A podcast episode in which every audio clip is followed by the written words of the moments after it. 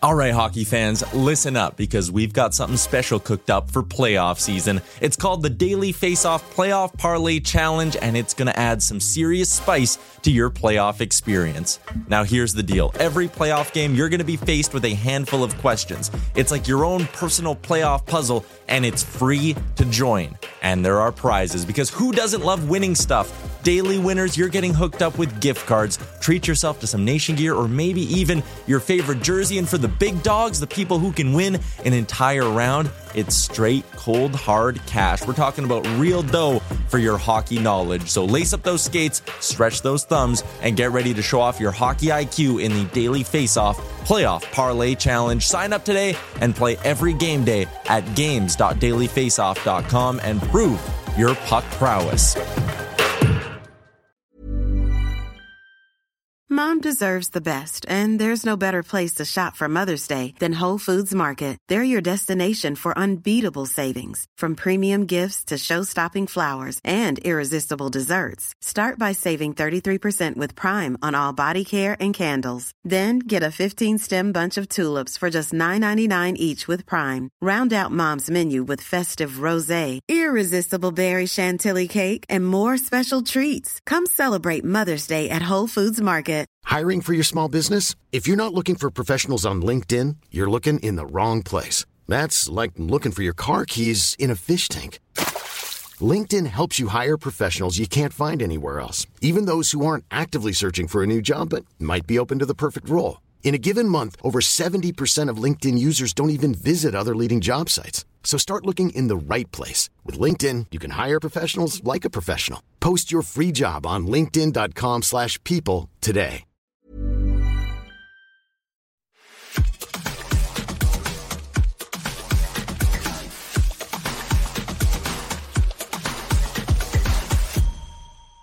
Hello, Canucks fans, and welcome back to another episode of the Canucks Conversation. My name is Dave Quadrelli. That is Irf Gaffar joining me in studio. How's it going today? What's up? Thanks for having me. Yeah, thanks for coming in, man. Really, really appreciate you filling in for uh, Harman Dayal, who got after it, uh, as we all saw yesterday, uh, as the light continued to leave his hotel room, as did Harman, and he is not with us today. But he'll be back. He'll be back uh, on Friday. Tomorrow I'll have another guest co-host, but today Irf, very excited to have you. I heard you on Rinkwide with our pal Jeff Paterson last night. Did a phenomenal job there, and we'll talk a lot about that game between the Vancouver Canucks and the Nashville Predators. But before we do that, I need to tell you that today's episode of Canucks Conversation is brought to you by HSBC World Rugby Sevens.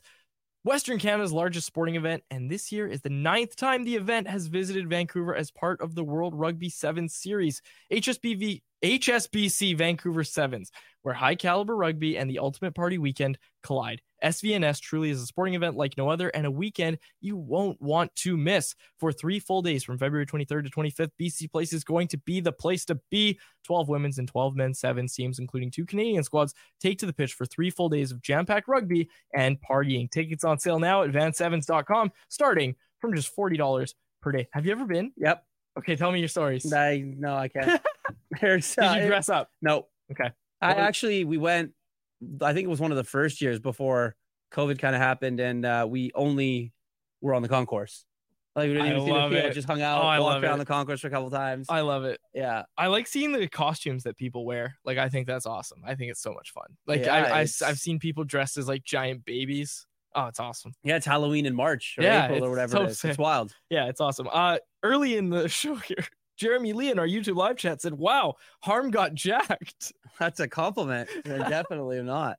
Harm did get taller though. Harm did get taller. And that was the found lighting. Yeah, that was the conversation you and I were having right before we started. Was that I was explaining to you that our framing, Harman had a problem early into the partnership that I looked taller than him on screen. So now you look way, way taller, which technically you are.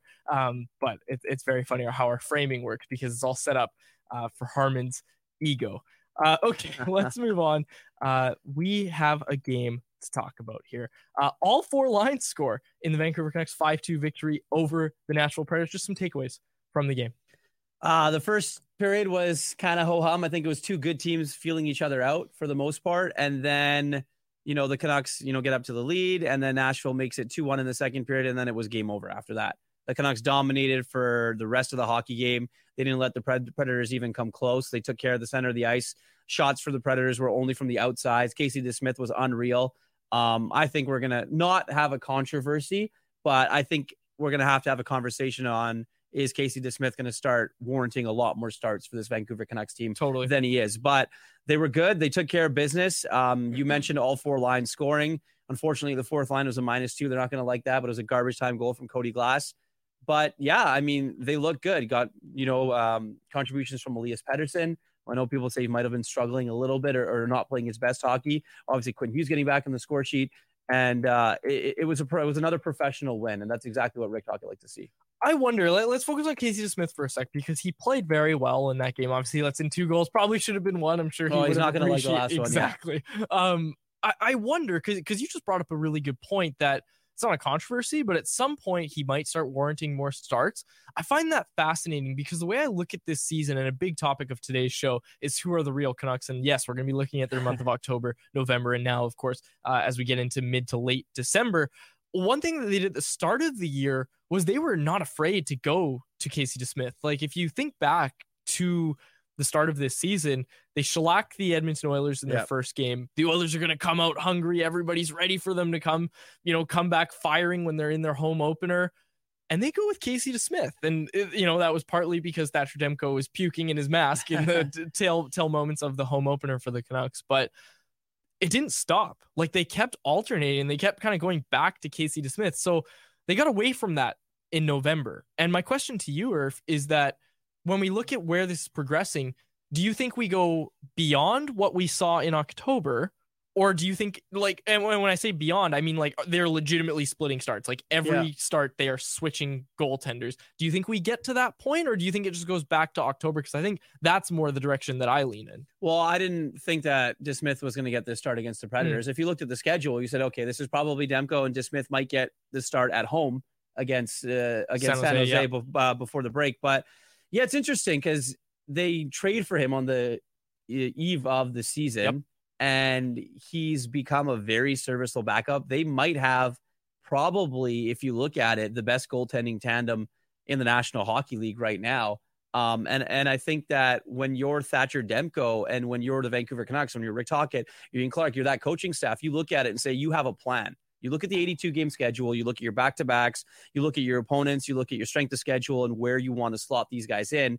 And you have certain starts on your calendar for DeSmith. Yep. Now, things obviously change based on obvious injuries, if someone's sick and what have you. But I think with DeSmith playing the way he is, and with Demko playing the way that he is, obviously when he's in, he's going to want to run a games. You're going to want Demko playing the brunt of the games in March and April, especially if you're going to be a playoff team and want to compete. But I think you're going to see a lot more DeSmith than we anticipated, and I, and I, and I don't think that's a bad thing for this team. Yeah, absolutely. And look, you brought up the playoffs. When you get later into the season, if you want to go on a deeper playoff run, like you can't be looking at the season and say, well, okay, Thatcher Demko is going to make 50 starts or 40 starts. No. Like no, because when you get into playoffs, ideally Thatcher Demko's making about 20 yeah. more starts. Uh, uh, well, most ideally he's making 16 more starts. Uh, but we'll get there uh, when we get there. Okay, anything else that you wanted to say uh, about the game before we kind of move on to this broader conversation about who the real Canucks are?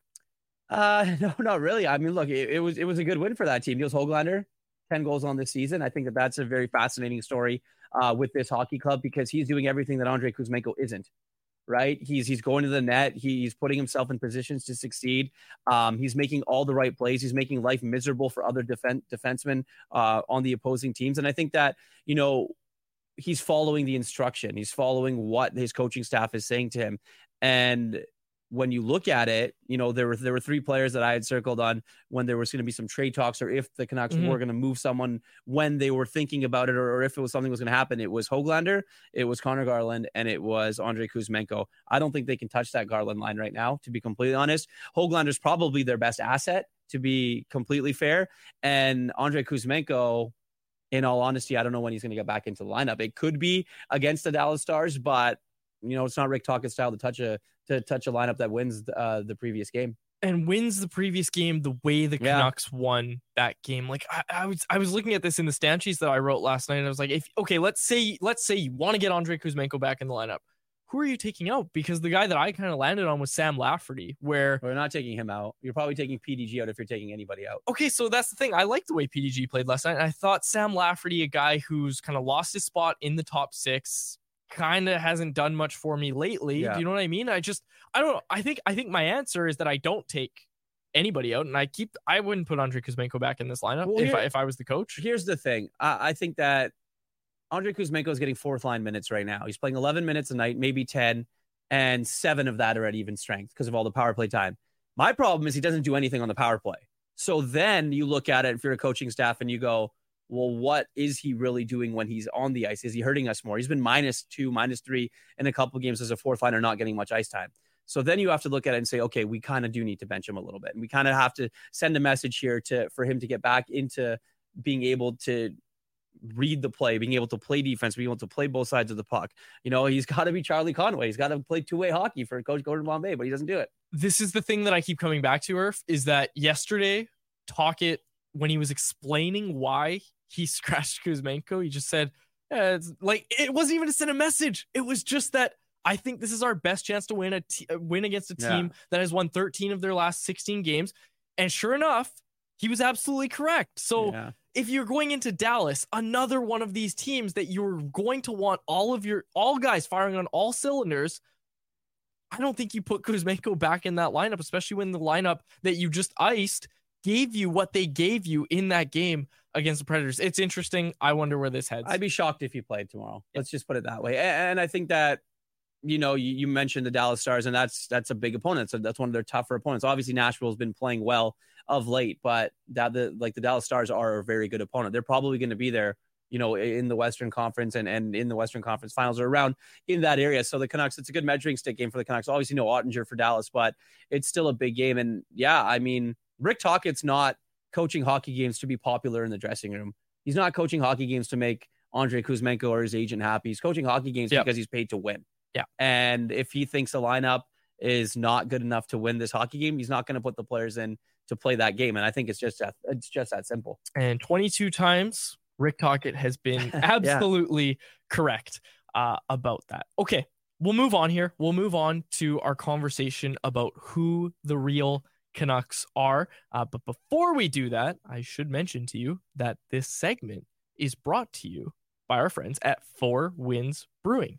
Family owned and operated in Delta, home to the Four Winds Light Lager, a crisp, clean, and easy drinking beer, a beer for everyone, a perfect beer for before, after, or during the game. You're going to want to stock up on Four Winds Light Lagers. You're watching this team make their march to the President's Trophy. Uh, ask for Four Winds Light Lager at your local liquor store or have some delivered right to your door through the online shop at fourwindsbrewing.ca. Okay.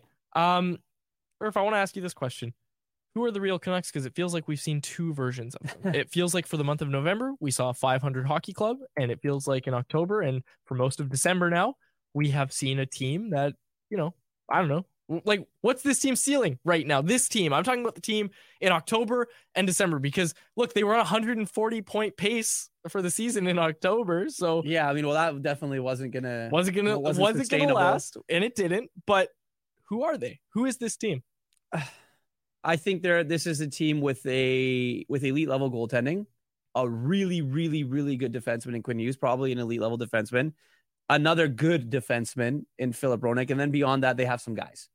And I think when you go to the forward group, your top six is your top six is heavy. You have you know Elias Pettersson, and, and you and you've got JT Miller, and you've got a guy like Brock Boeser who's having himself a hell of a season.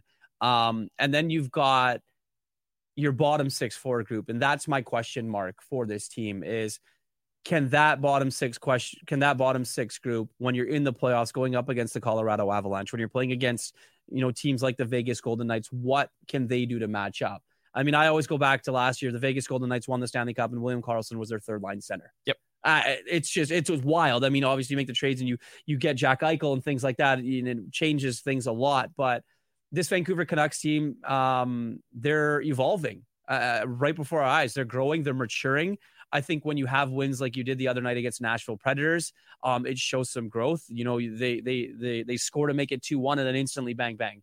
You know, the Canucks don't give them any breathing room. They're 19 and 0 when going into the third period. They close games. Yep.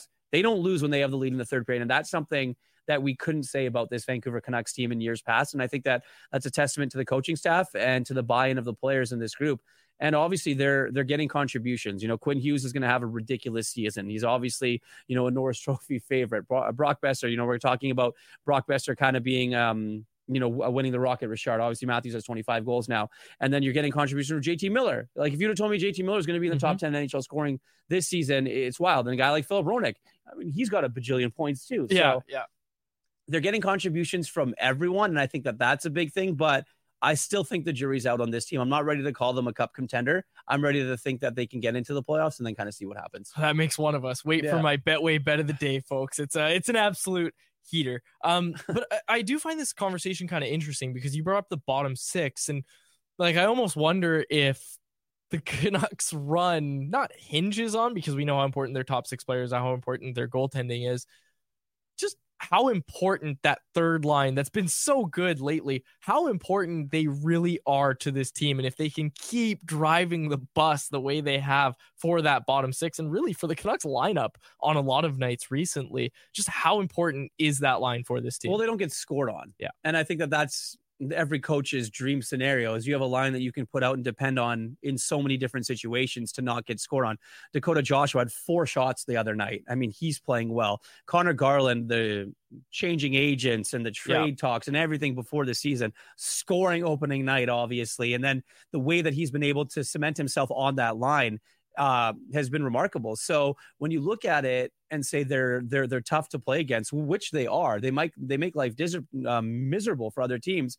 But I think the biggest thing for them is they don't get scored on, and that's huge. But it's still early, man. It's still yep. December, so we have a very very very long way to go before we really look at this Canucks team and say, are they for real? Because I, I I think that you can play as many games as you want. You can beat the Edmonton Oilers fifty nothing March or sorry, in November, December, January, February, until you're doing these things and playing consistent hockey and not losing games in March and April when other teams are fighting and clawing to make the playoffs and mm-hmm. other teams are doing that, you don't really know who you are. I think they're still trying to figure out their identity, to be completely honest. But um, sky's the limit. I mean, you mentioned the ceiling. Sky's definitely the limit. I mean, there's definitely potential there, and they, and it's on the backs of Thatcher Demko, Quinn Hughes, Elias Pettersson, Brock Boeser, and JT Miller. I think those are the guys that, you know, the, the, the core group of this team that is going to carry them through. I think I'm buying in a little bit more. Like, like I, I understand what you're, you're saying. You're giddy. I am giddy. I am a little giddy. Um, kind of weird, but it's okay. you're waiting until like March and April. I understand that. I understand the games are going to get harder.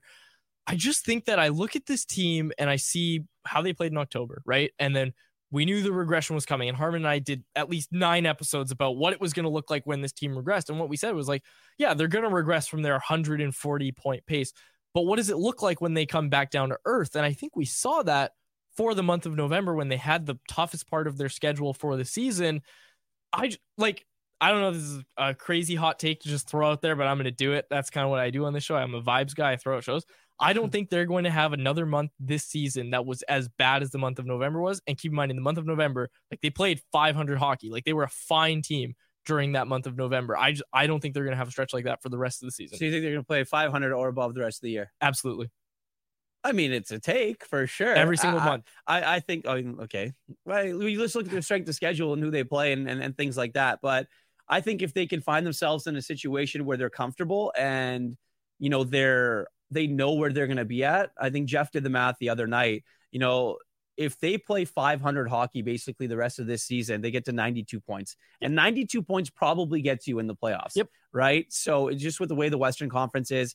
And if you look at that from basically that explanation of it, you say, okay, they can afford a loss here or there. I don't think they're going to stomp on teams every single day. And I don't think we should expect that from the Vancouver Canucks. But um you know they're as long as they stay healthy i think that's that's key mm. right your top guys have to stay healthy um they're going to lose hockey games i think i think that is pretty evident and, and it's going to happen they're going to have nights where they don't play well they're going to have nights where they play against really, really good teams. They're going to have nights where they play against the Colorado Avalanche, who beat them, who Vegas Golden Knights, who beat them. When the Calgary Flames, and when basically they said that the Canucks don't like being played against in a physical manner, they out physicaled them. Yeah, and they ended and they ended up winning that hockey game. So the Canucks kind of have to figure it out. And and I think that the beauty of it is when you look at this coaching staff and the way that this team is built, they're maturing before our eyes. Yep. Right. Rick Tocchet's maturing with his group. His team's maturing. His leaders are maturing. Quinn Hughes is evolving into into a, you know uh, the captain of this team and obviously an elite NHL defenseman.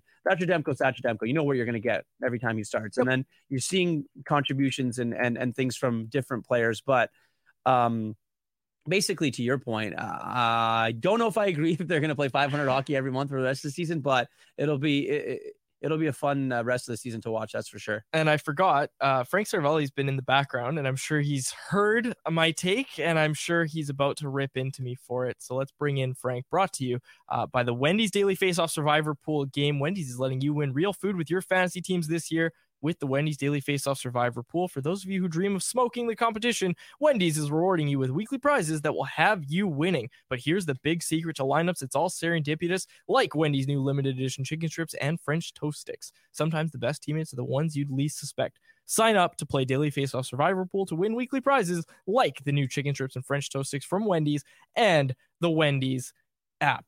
Let's bring them in. Frank Seravalli. Uh, Frank, before I get to my first question, I'll just let you. Uh, what what do you have to say to me? I actually didn't hear your take. I guess oh, I good. must have been late, but I do. So, Irf, I will bet you a steak dinner that the Canucks play at least 500 hockey every single month the rest of the way. That's what that, that was my take. I thought you would disagree. Let's no, go. I've been saying it all along. First off, the Canucks are a good team. Second, 500 hockey is really nothing to speak of in today's NHL. It, it doesn't get you into the playoffs. It's actually not even close to the playoffs. And if the Canucks only played 500 the rest of the way, um, just a correction on your math, they'd end up with 95 points. Okay, three more. But so take that, Irf. Are, are you on? I'm not are a math guy. I'll tell you that right now. Hey, you know I'm on, Frank. I'm always on. Irf's always down for a good dinner. I'm he always down to, for a good dinner. he always and a knows good where bet. to go. Yeah. Oh, I love it. Okay, well, Frank, I didn't know you'd be on my side about this, so that leads me perfectly into my first question. Uh, why do you think the Canucks are winning both the President's Trophy and the Stanley Cup this year? Um, I don't on either account. However, I do think the Canucks are a really good team. And I think that Irf, you hit it right on the head when you said that they're still maturing and getting better right in front of our eyes. And I think with the check, the boxes that they have checked, that they are going to be a formidable playoff team to go up against in the first round. Yeah. It's, the Pacific is murderous. Like, and it all depends on where it shakes out because where do the Oilers slot in, assuming that they get in? Who who would Vancouver face in round one? I mean, it's going to be a tough draw, I think, no matter what. But I I think the Canucks are going to have a puncher's chance. Yeah, I mean, look, I, I might agree with you there. I just I think that these there's there still needs to be some improvement. I'm not sold on that bottom six forward group. And then after Hughes and Hronek and maybe you know Cole Cole and Soucy, you know that that bottom two defense pairing isn't isn't that great. But I mean, you don't have to play that much in the playoffs and, and when you get there, I guess. Um, Frank, I guess my question to you is how much does Jim Rutherford, I know, and him and Patrik Allvin have have done a lot of work to improve this hockey team, but how much more might we see coming as as we get into obviously after Christmas and and maybe into the trade deadline? Like you look at this team and we you know we talk about playoffs, but how active might they be? I think they're going to be pretty active. I mean, yeah. look how aggressive they've been to this point. And some would say that they've tinkered around the edges. I would say that they've made a bunch of really smart bets to stack little incremental three to five percent wins on top of each other that have really been difference makers for this team when it comes to the results that we're seeing on a night to night basis. Um, I think the big question is like, look at someone like Kuzmenko, who we've talked about. Um, there's been lots of talk. Is he out there and available? Are the Canucks going to move him or not? Um, I think it's a bit premature for that. I don't have any evidence to this point yet that he's someone that they're interested in moving. But let's say this continues on where he's someone that is clearly a square peg in a round hole for this team. Think about the cap dollars in play. Think about um, how other teams might view him, and then think about some of the other upgrades that you might be able to make across your lineup if you were to ship someone like him out. So I think this front office is is eager and open to do business. Um, I think they're willing to shake things up and and question the status quo. I just my the reason why I'm not ready to make any bold proclamation is because I'm not entirely sold that the rest of the NHL is on the same page. I'm so curious about this, Frank, because it's a really good point. And then you think about this Rutherford Allvin regime, they've had a pretty firm eye on the future while retooling their team. Obviously, they moved a first round pick last year, but they had another first round pick to use. They only got one this year. Do you get the sense that that might be in play at the trade deadline? I guess tell me where this team is at in the standings. Tell yeah. me what they might be able to get their hands on. I don't see the Canucks being a team that that's going to be out there pounding the pavement and saying, "Hey, we're going to move our first round pick to get a rental back in return." But if you could find someone and I you know, looking at the playbook and probably how it's not going to be duplicated again based on the success that they've had with Hronek, like if you could find someone that fits your age scheme that could be part of your team for a while that can help you now and for the future i i don't think the canucks would blink for a second and they'd put that first round pick in play. They've had too many first round picks too many by the way that haven't panned out. Um and I think it goes to show you that if you can be aggressive in the moment and make a game changing move to help you now and for the future, that that's the way to play it, as opposed to, especially if you're a playoff team and picking at 22 or 24, you're, you're, you're dealing with a hope bet at that point. Yeah, I don't think the first round pick will be in play. And I do agree with you, Frank. You're not making moves just to get a rental to try and win a playoff round. I think it's got to be. I think this this management group's a lot smarter than that. Um, what's been the talk around the league about the job that Rick Tocchet's done with this group? I know you know he he he came in and obviously people know his mentality and the way that he coaches, but I'm interested to hear your thoughts on Rick Tocchet's job that that he's been able to do with this team.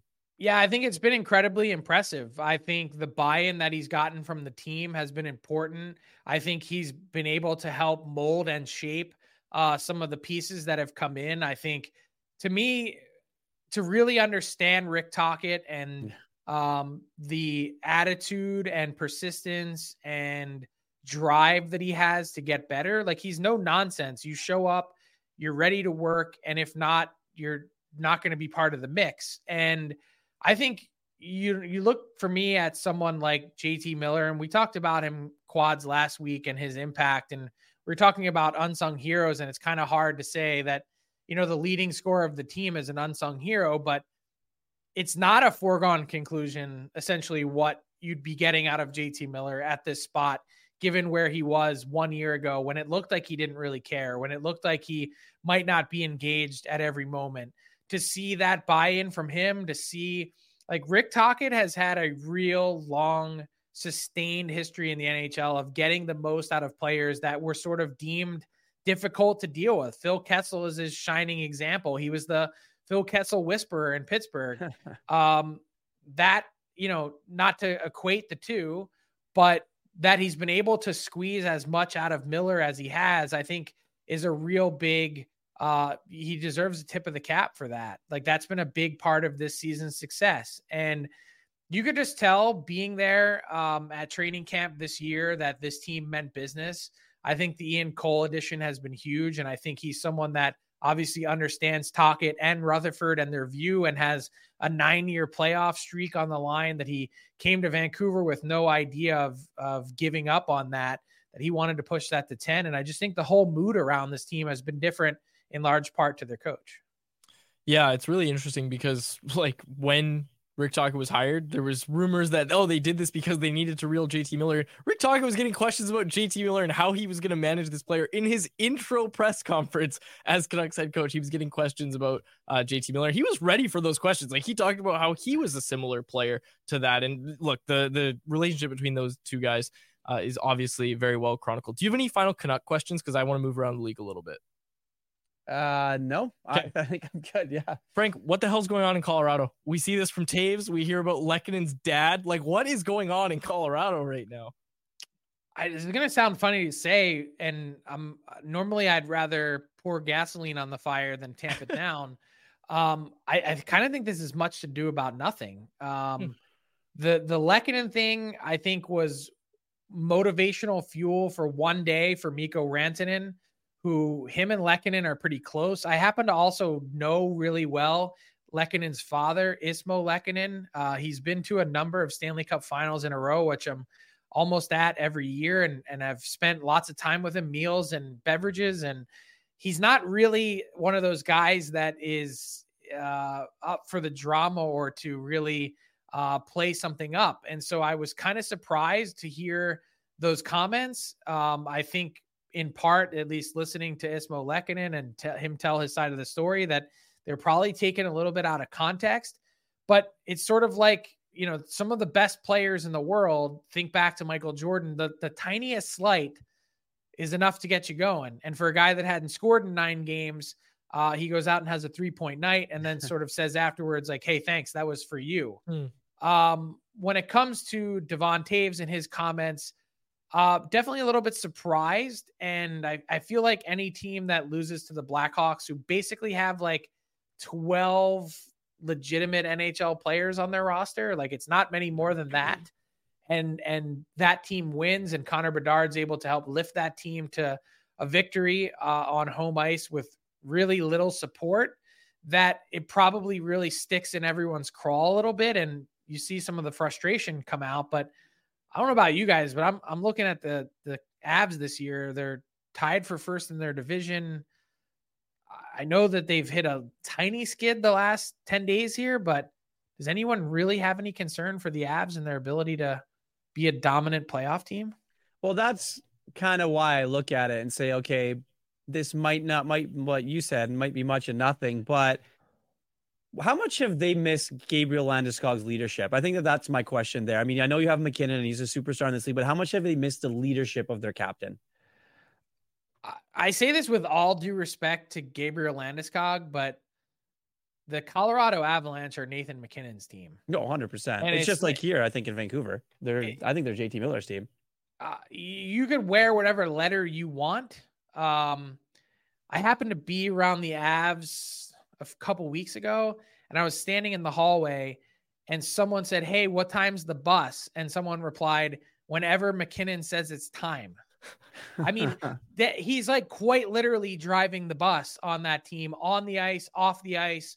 He's pushing everyone, pushing different buttons. It's clear that Jared Bednar uh, obviously listens to him uh, and takes his counsel. So I, am sure there's some part of Gabriel Landeskog and his experience being a captain at such a young age in this league that you know there's a calming influence that comes with that. Um, but it's a hard question to answer because it's also been a pretty long stretch yeah. of time that they've been without Landeskog. Hmm. Uh, Frank, we'll close it on a Canucks question because the chat has a few for you. Uh, but this one, this is one that's kind of been thrown around recently. Is Nikita Zadorov's next contract uh, one, do you think it'll be with the Canucks? And two, what do you think he signs for? Uh, one, I don't think it'll be with the Canucks. I think he's going to end up being a rental, and I think probably at the price the Canucks paid, they're fine to use him as such. Obviously, they're certainly interested in the player, though, so I, I certainly wouldn't want to rule that out. But it certainly sounds like listening to Zadorov that he believes he's in a different stratosphere contract wise than I think most of the rest of the league views him. And that's a big reason why the Calgary Flames were never really seriously contemplating keeping him because he wants more than they believe he would deserve on their blue line, which is mostly in a third pair role. And so um, I don't, I can't really ballpark an AAV and what that looks like. Like my guess would be somewhere between four and a half and five. Like, is that is that too high? Is that too low on an AAV? I I don't really know how to pinpoint him exactly, but someone will pay him. I just don't know that the Canucks, especially with the really sizable raise that Filip Hronek is is in for. Mm-hmm. And I got a ton of tweets from last week's appearance. uh, everyone telling me that I'm out to lunch. I, I keep the receipts. Just wait. I'm telling you, Filip Hronek, that number starts with an eight all day long. And yeah. if you don't believe me, it just won't. It might not be in Vancouver, but it's it's definitely happening. I love it. That's why not in Detroit. Like it's gonna be in. It's gonna start with an eight. Yep. Yeah, I agree. 100%. Frank was taking a lot of heat for that last week, so I'm I'm glad you brought that up, Frank. Keep your receipts. I love it. Uh, Frank, thank you so much for doing this, man. Appreciate it. Have a good one, guys. And since I'm assuming, will we talk next week? And if not, have a great Christmas. Yeah, yeah. Merry You. Christmas to you Happy and yours, holidays, man. brother. See you guys. See ya. All right. That was Frank Seravalli brought to you by the Wendy's Daily Faceoff Survivor game. Uh Who is he taking heat from? How do people not realize that Hronek is going to start with an eight? yeah, like that's I, I don't think that's shocking at no, all. No, it's not shocking, but Irf, this is the conversation Harman and I keep having is like the Canucks shouldn't pay him anything that starts with an eight. Yeah, that doesn't mean that, that his number's not going to start. You're with an absolutely eight you're absolutely him. correct. You're absolutely correct. But now the conversation shifts to okay, so the Canucks are going to sign that paycheck for a guy who we haven't seen hold his own on a pairing. We have not seen it yet. He's playing with the league's best defenseman That's right my now. point. So He doesn't need to hold his own. But okay, so if Quinn Hughes goes down and you've got this eight, eight mil, eight plus million guy eh, who can't play by himself, come on. Fair.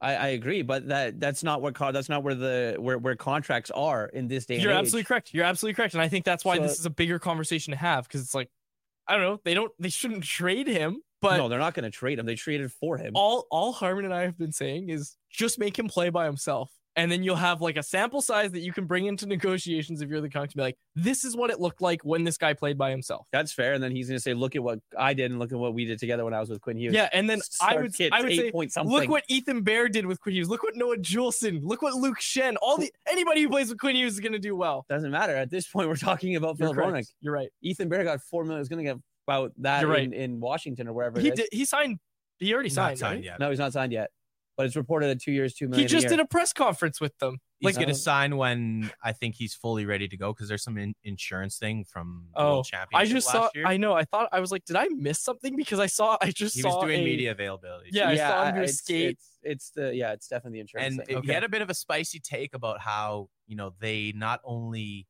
um, needed him here, they wanted him here. So Mm. read between the lines on how you want. Just just back to Irf's point, I could totally see, and especially with uh, Alan Walsh as the agent, that's another you know wrinkle in all of this is that when they go to negotiate, he's going to say to Patrik Allvin and Jim Rutherford, Quinn Hughes has never been at this level before. Yeah. Now, how much is that because he finally has you know an elite ga- Come on, defenseman to work with? Hey, I'm just playing you devil's advocate. You're right, here, you're right. Right. Alan that's Walsh would say that. You're work. right.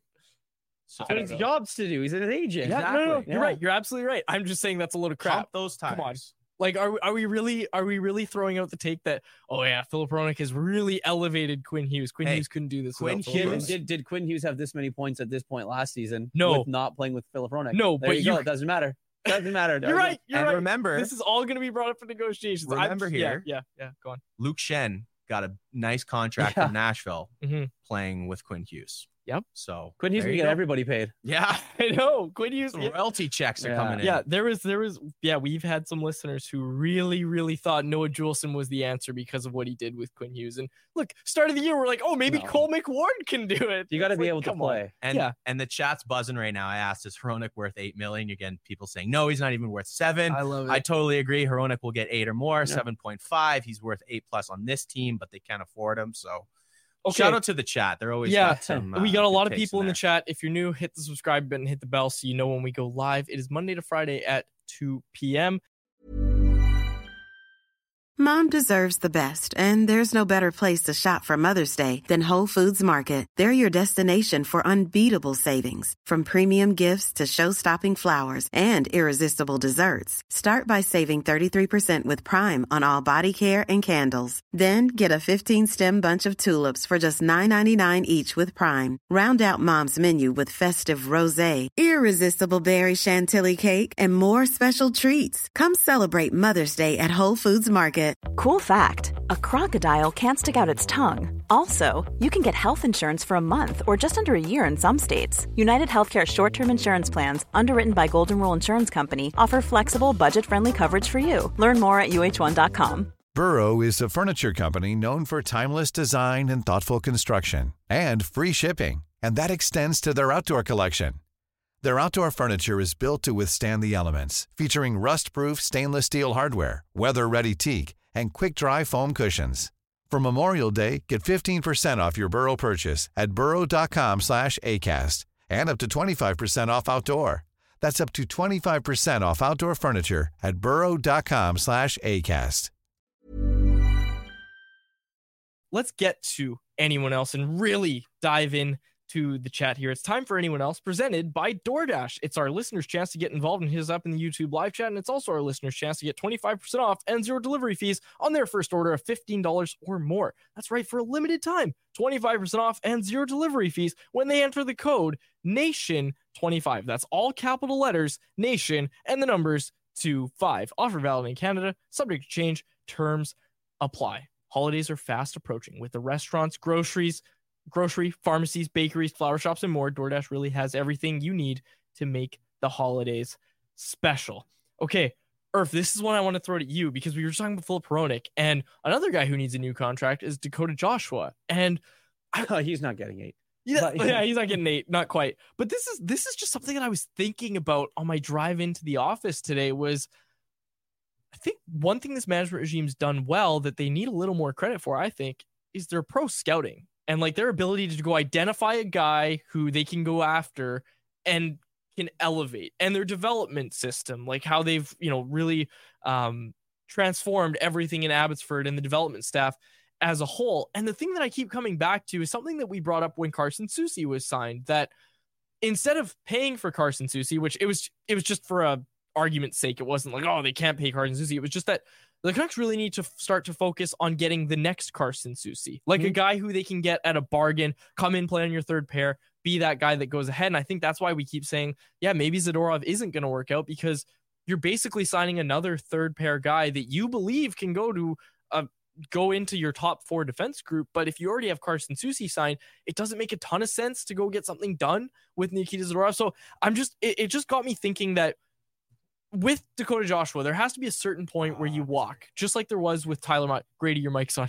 Um, just like there was with Tyler Motte. And at some point, you need to be able to say, okay, we're going to trade this player for an asset, or we're okay with letting him walk in the offseason because we are going to go find the next Dakota Joshua. I agree. I, I think that's a very good take. Uh, look, I've always said, and I will continue to say it for the rest of my life when it comes to players and contracts, you are going to have the absolute best performance from any player in their contract season. I don't care who it is, I don't care what it is. And Dakota Joshua is proving that. Look at the way this season started for Dakota Joshua. Mm-hmm. Rick Tocchet basically threw him under the bus. Yep.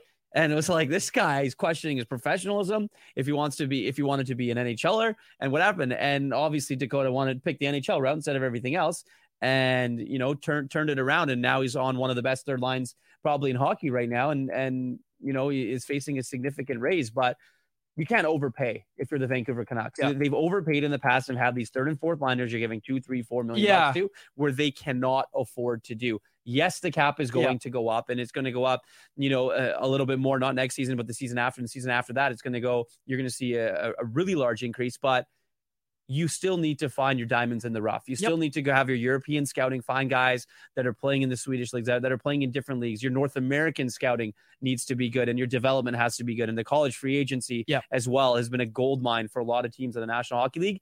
Hasn't been that much of a gold mine here, obviously, for the Vancouver Canucks being able to get those guys. I mean, Chris Tanev obviously was was a free agent that was signed years ago. Um, but other than that, I mean, you you look at them, I mean, Aidan McDonough and, and things mm-hmm. like that. But um, I, I think when you're the Vancouver Canucks, you Jim Rutherford and Patrik Allvin, it's your scouting departments and it's um, improving your team via that way and also via trade if you can do it. I don't think you can overpay players anymore. It's interesting because for the first time in a long time, I actually trust them to get it right on those players that they're taking shots on. Yeah, because I, and I think a lot of the, a lot of it is when you look at it now. I think I'm not opposed to saying that this management group and this coaching staff finally has the respect of their peers in the National Hockey League. Mm-hmm. Like when Jim Rutherford's calling or Patrik Allvin's calling another GM in the National Hockey League, they're looking at it and they're saying, okay, it's Jim Rutherford. I'm going to pick it up. Yeah. Like, you know, I mean, not to say that it didn't happen with Jim Benning. I think it was a little, I think the conversations were very, very different. Sure. I think that other GMs might have picked up the call because they said, look, and how can we fleece this guy? Mm-hmm. And, and, and it's tough because, you know, maybe Jim was put in a different position and things like that, but they've got credibility um, throughout the coaching staff and and and the management group. And I think that that's one of the things when you look at and you're trying to get involved with with teams or making trades for the Canucks. I think this is an extremely good luxury to have. I love it. I love it. Uh, okay, let's get to anyone else. I kind of There's so took the- many. I know I took the whole segment away. we got a lot of listeners and a lot of people uh, in the YouTube live chat. So I'll get to this one from Jeremy Lee. I'm gonna word it a little differently than he did to because I think this is what he's trying to say, and I'll try and make it make sense for you. Or what is the likelihood that the Canucks bring up Willander and Lekkerimäki if they sign big contracts with PD and or uh, Filip Hronek? So do you think there's going to be any added sense of urgency to bring Lekkerimäki in, to bring Willander in, uh, if these guys sign contracts? Not at all. I think that they're going to let them develop and they're going to let them play, and they're not even worried about bringing those guys up right now. I think that that's and and that's a good way to look at it. You don't need to rush everybody to the National Hockey Sure. League. You know, certain teams will do that because they're desperate. Yeah. Vancouver Canucks aren't desperate right now. Mhm. Let these players develop, let them turn into professionals, and let them work on their game in a different level, away from here, away from this market, away from the pressures that is the NHL, and let them do their thing. I I don't think there's a rush at all. I, I I'm curious your thoughts on this because uh, Tom Willander, I don't watch every game of Tom Willander, Yeah. but do you think he does the Quinn Hughes thing where he signs at the end of his first collegiate season, or do we see him play next year and then sign at the end of uh, the 2024-25 season rather than at the end of this season? It all depends on where the Canucks are at, to be completely honest. Like, are they going to sign him and have him hang around and not do anything and watch playoff hockey? I mean, you could do that. He's not going to get in, so you're not going to burn a year of his deal, right? Or, or you're going to. Or are you're going to wait and let him develop and see if he wants to go back and play, right? I don't think that there's going to, I don't think that there should be a rush on either of their parties for for him to play. I think when he's ready, he should. Yeah, and I mean when we talk about the cap, the OEL, Yeah. um, buyout, and the penalty they're going to have, you probably do want an extra year of Tom Willander uh, on an ELC. Grady, you got They- something? Yeah, well, they will need some of those types of players, not necessarily them, because they're going to be up against it. And everyone that's unsigned is going to be, you know, five, 10% more. So, you know, that extra cap space is going to go quickly. Now, it might be some UFAs or a guy like Arshdeep Bains or, you know, you see more of Nils Åman, perhaps Linus Karlsson next year. Not necessarily Lekkerimäki or Willander, but those ELCs are going to come handy at some point down the road. I'm just not sure if it's going to be as early as the end of this season or even next year. Yeah, it's not going to be their high draft picks. I just, I, I really sure. don't think it is. Okay, uh, this one for you, Irf, from Jesse C. Irf, is anyone else the best non-guest segment in the Vancouver hockey market? Ooh, There's a good question for you. I've been on some good ones though. I That's can't, I can't, I can't, I plead the fifth there. I can't, I can't say it. I'm sorry. I love okay. you guys, but I'm You I'm got gonna- you got to pander to the audience. Come on. I know it's true. I do.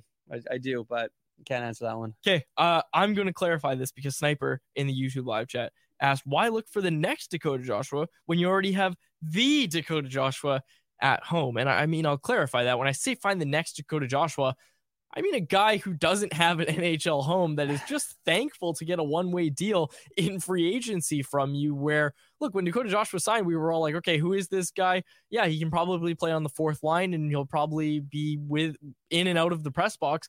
And now he's like a bona fide third liner for this team. And that's what I mean when I say go find the next Dakota Joshua, because once Dakota Joshua turns into the Dakota Joshua, you need to pay him like the Dakota Joshua. And in the cap world, you want to avoid doing that as best you can. If Dakota Joshua can turn this season into making two million bucks Yeah. on some term, good for him. Good for him. Good just for not him. in Vancouver. Just not here. Yeah.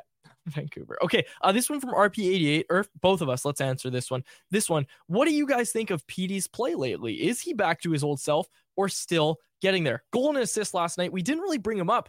I thought he was doing a lot of really good things at five on five. And I think for the past week, maybe two weeks, we started to see the defense at five on five really start to pick up and, you know, being first on pucks, Yeah. um, all those things that he does when you just know he's on, he's doing all those things, and obviously he's putting up some points as well. But uh, do you think Petey's back?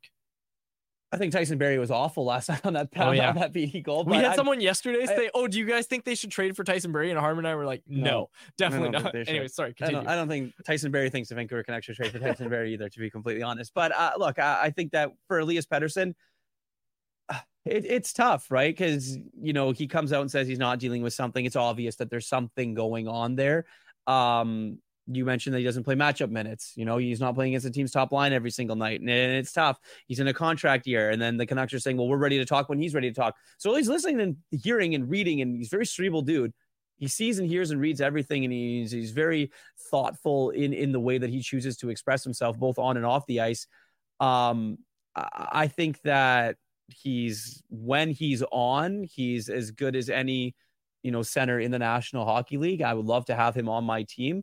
Um, he hasn't shot the puck extremely well this season, to be completely honest. Mm-hmm. I think we've we, have we have lost a little bit of that Pettersson shot, the velocity, um, and and things like that. The one timer on the on the power play, we haven't really seen it much. Now maybe that's teams getting smarter and taking that mm-hmm. away from the Canucks, but um, and that's just why they're just getting backdoor, which is why Brock has 50 backdoor tap in goals um, all season. But uh, for Elias Pettersson, I think that there's a lot more to give, and I think he'll tell you that as well um, in his game. And I don't think we've seen the best of him yet this season. That's for sure. This one from Karan, and it's kind of a follow up to what you just said. So I'll set you up for it. Okay. Is there a reason they don't use Petey's line in a shutdown role? All three are very effective in the defensive end. Yeah, I mean, you look at face-off numbers. Uh, mm-hmm. I think they're. Uh, I think they like the matchups with with JT Miller and, and and the other team's top lines as well. Um, I think home and away is obviously different. You know, where you get the second change and they other teams match up, but I just think that you know they're more comfortable with other players playing against the team's top line than Elias Pettersson right now. Okay, this one from Jesse C. Next year or two, will there be less discount contracts for hometown slash contender reasons because the cap has been flat for a few years now? That wouldn't surprise me. Will there be will there be more? will there be less of those because players are going to be saying like no, I want to I want to get paid. I haven't been able to get paid these past couple years because of COVID and everything and the flat cap. Ain't nobody taking a discount to live in Vancouver. I'm telling you that right now. Yeah. There's it's just not happening. Yeah, and that, that's what we're yeah, saying. It's an expensive city to live in. It's tough. I don't care if you're from here. The taxes. The taxes, yep. obviously. Vancouver, LA, New York, Toronto. Um, you look at those cities around the National Hockey League, they're among the worst when it comes to taxes eh, in the National Hockey League. And it's tough. I think that Vancouver is now going to become, if they go to the playoffs this year, if and when they go into the playoffs and they make a little bit of noise, I think the free agent question mark is going to change surrounding this team. I think free agents didn't want to play here, not here before, but I think in Canada. But I think if you can make it and you can sell Quinn Hughes, Thatcher Demko, you know, obviously guys like JT Miller and Brock Boeser, um, and, and and that core group, if you can sell some free agents on that, then you can give yourself a shot landing some big fish, but nobody's taking a discount. It's just not going to happen. Fair enough. Okay, there's a lot in here, and I don't want to like I don't want to miss any, but I also don't want to read all of them because we've got so many that I want to make them the right ones. Okay, this one I think this is a good one. Okay, here we go. Uh, Irf, this one for you. Seven Street Dream asked, seeing how lethal the Canucks bottom six is, can we risk waiting, re-signing some of them, a la Joshua, Lafferty, and Blueger? Is it all hinging on Elias Pettersson and Filip Hronek? I think a lot of it has to do with with with those two for sure. But I think that you'd be naive to think that the Canucks don't know or have a have an idea of what Elias Pettersson and and and Filip Hronek are, or at least what the average number might be on their contract. The term for Elias Pettersson is going to be interesting, whether it's four, or five, or eight, or whatever he wants to do. I think that's going to be interesting. But the Canucks have to know what the AAV is going to be. Like they have to have an idea. Same for Philip Hronek. You know, if he wants that long term contract, whether it's here, whether it's somewhere else, um, the Canucks have to know what that number is. So I don't think that it really hinges on those two signing. I think that they're just going to be patient, to be completely honest. I mean, what's to say that, you know, they're behind the scenes not working and looking at trying to improve this roster. And one of those guys that you mentioned is going to be an asset that they use to try and improve. Because if you're trying to improve this team, like I've said before on a number of different programs in the city, you can't just look to improve your team to make the playoffs. You mm-hmm. got to look to improve your team, or you can't just go buy a rental because you think you're good enough to yep. just win around. You got to improve your team not only for this season, but it's got to be for the next couple. So if that's if that's the case, you're looking for a guy that's already has some term, and you're going to be willing you're going to be willing to have to part way with assets. All right, I love it. Uh, okay, last one. We'll get to this one from Sino Chick, and this is going to be the end of the anyone else segment before we get to Betway, which I think you'll really like. Uh, last night, Nashville chose to play the Forsberg line against Miller. So that shows you what the Preds think of Miller as a matchup center. Interesting kind of takeaway from that, but uh, I did find it interesting that they kind of, you know, they went to that and they kind of viewed Miller as the one that, yeah, let's put Forsberg um, up against him. And then what happened? Yeah, exactly. not good coaching. Yeah. I mean, yeah. if you really think about it. Alternatively, like how impressed have you been with Rick Tocchet this season? Yeah. I mean, Frank nailed it on the head. I, I, think around the National Hockey League, it's it's it's been impressive. I think the buy-in not only from Rick, I think it's you know from from Adam Foote, from you know Sergei Gonchar, from what he's been able to do, um, from Mike Yeo as well. I think it's there's just there's there's a lot of respect from the players that they have for this coaching staff. I mean, if you're the Canucks power play group, you're going on the ice for every practice. You're having Rick Tocchet out there, Stanley Cup champion. You're mm-hmm. having Sergei Gonchar out there, one of the best defensemen in NHL history. You're having Adam Foote out there, a guy that's you played a lot of hockey at elite level, Stanley Cup champion. You're having Daniel Henrik Sedin out there working with you almost daily. Like there's Hall of Famers yep. out there. Like if you can't be excited to get out and go in and put in the work and listen to what these guys are saying, you're in the wrong business. And you know, how much has that changed things for the players? Like, how much has that changed the vibe? Because obviously we know it's important what yeah. happens up top, of course, but like just in terms of the coaching staff, and no, no, you know, not to rag on anybody who was here before, but like, how different is it for the players when they get to be able to go do that? Look, what you just outlined. Well, I think that we can talk a little bit about it. I mean, look, Travis Green at the end of his tenure, you, you know, lost the room a little bit, mm-hmm. I, and I think that was pretty obvious. I mean, did they play to get him fired? No, I don't think that any of those guys will will say that. Obviously, no one ever wants to do that. I think the end of Bruce Boudreau's tenure here was was interesting. I, I think that you know it, it, was one of those things. The Bruce, there it is, and the fans and everything, and the bench and, and, and all of that. I, I think that there were some players in that room that kind of had enough of it at the end of it, and they were ready to move on because they knew the potential that this team had. And then they went out and got Rick Tocchet. And when you looked at last season, when Rick Tocchet came in and had those couple of games, and he he lit up his team right away. Yeah. Right. He said second game. Second game. He lit them up. And even when Jim Rutherford took over this job, he look he's one of his second, I think it was his second press conference. That he, second press conference that he had. So this team's not good enough to win. and he's right. Yep. And right now they might not be good enough to win the Stanley Cup, but they're good enough to make it. So I think when you have those two guys and Rick and obviously Jim Rutherford and Patrik Allvin, you know, see eye to eye and everything that they have going on. I, I, think when you're the players, you look at it and you have the stability from the top all the way down. I think that that's, I think that, I just think that's a great thing to have. You said something there that I'm about to disagree with. What? That this team can't win the Stanley Cup. Bring it up, Grady. The Betway bet of the day, which is partially done in jest, but it is funny because I had to look it up. Uh, I think they have the seventh best odds when I looked over on Betway. That's right. Our bet today is the Vancouver Canucks to win the Stanley Cup this season. A $10 bet at plus 1600 odds. That's pretty low. Returns you $170 over on Betway. Must be 19 plus play. If you choose to play, please play responsibly. So would you have? So maybe maybe here, don't here. put the house on the Canucks winning the cup. Here, here, here don't definitely not. Don't as I say, as I say, please play responsibly. Yeah, don't do it. Careful um, about that one. so here's my thing: if the Canucks didn't beat the Preds the way they did and dominated the later stages of that game, would you still made that bet today? Oh, absolutely not. there no. you go. And no, like you're, I know. You're listening to this guy? I'm dead serious. Absolutely not. I wouldn't have said half the things that I said today if they didn't like, play the way trust they did. Trust me, I'm aware but 6 0 1 in their last seven. 7 and 1 against the Central Division. There you go. They're the best team in the Central Division, not even the division. I, oh, you know, it's on the screen. That's why I'm laughing. Sorry. Uh, Grady brought up the. Uh, oh wow! I made a meme of Harman yesterday. Hoglander to start the year versus Hoglander now, and it was Harman. Uh, when we started the show, it was very bright in his room. Well, not even very bright, but then by the time the show ended, it was just Harman's screen was the only light in that room, and it was uh, the only thing lighting up his face. Got to get that guy a ring light. Harman doesn't need lights because his future's so bright. Oh, beautiful. Well said. Uh, as was a lot of stuff you said on the show. Today. Poor was guy was being held hostage in some bunker in Nashville. Sounds like fun. Yeah. Jeez. Yeah. Uh, yeah, he was. Uh, we call it Tootsies. the rest of us call it. Anyways, um, yeah. Thanks so much for joining us, man. It was an yeah, awesome, awesome day for you on uh, Pleasure. Convo.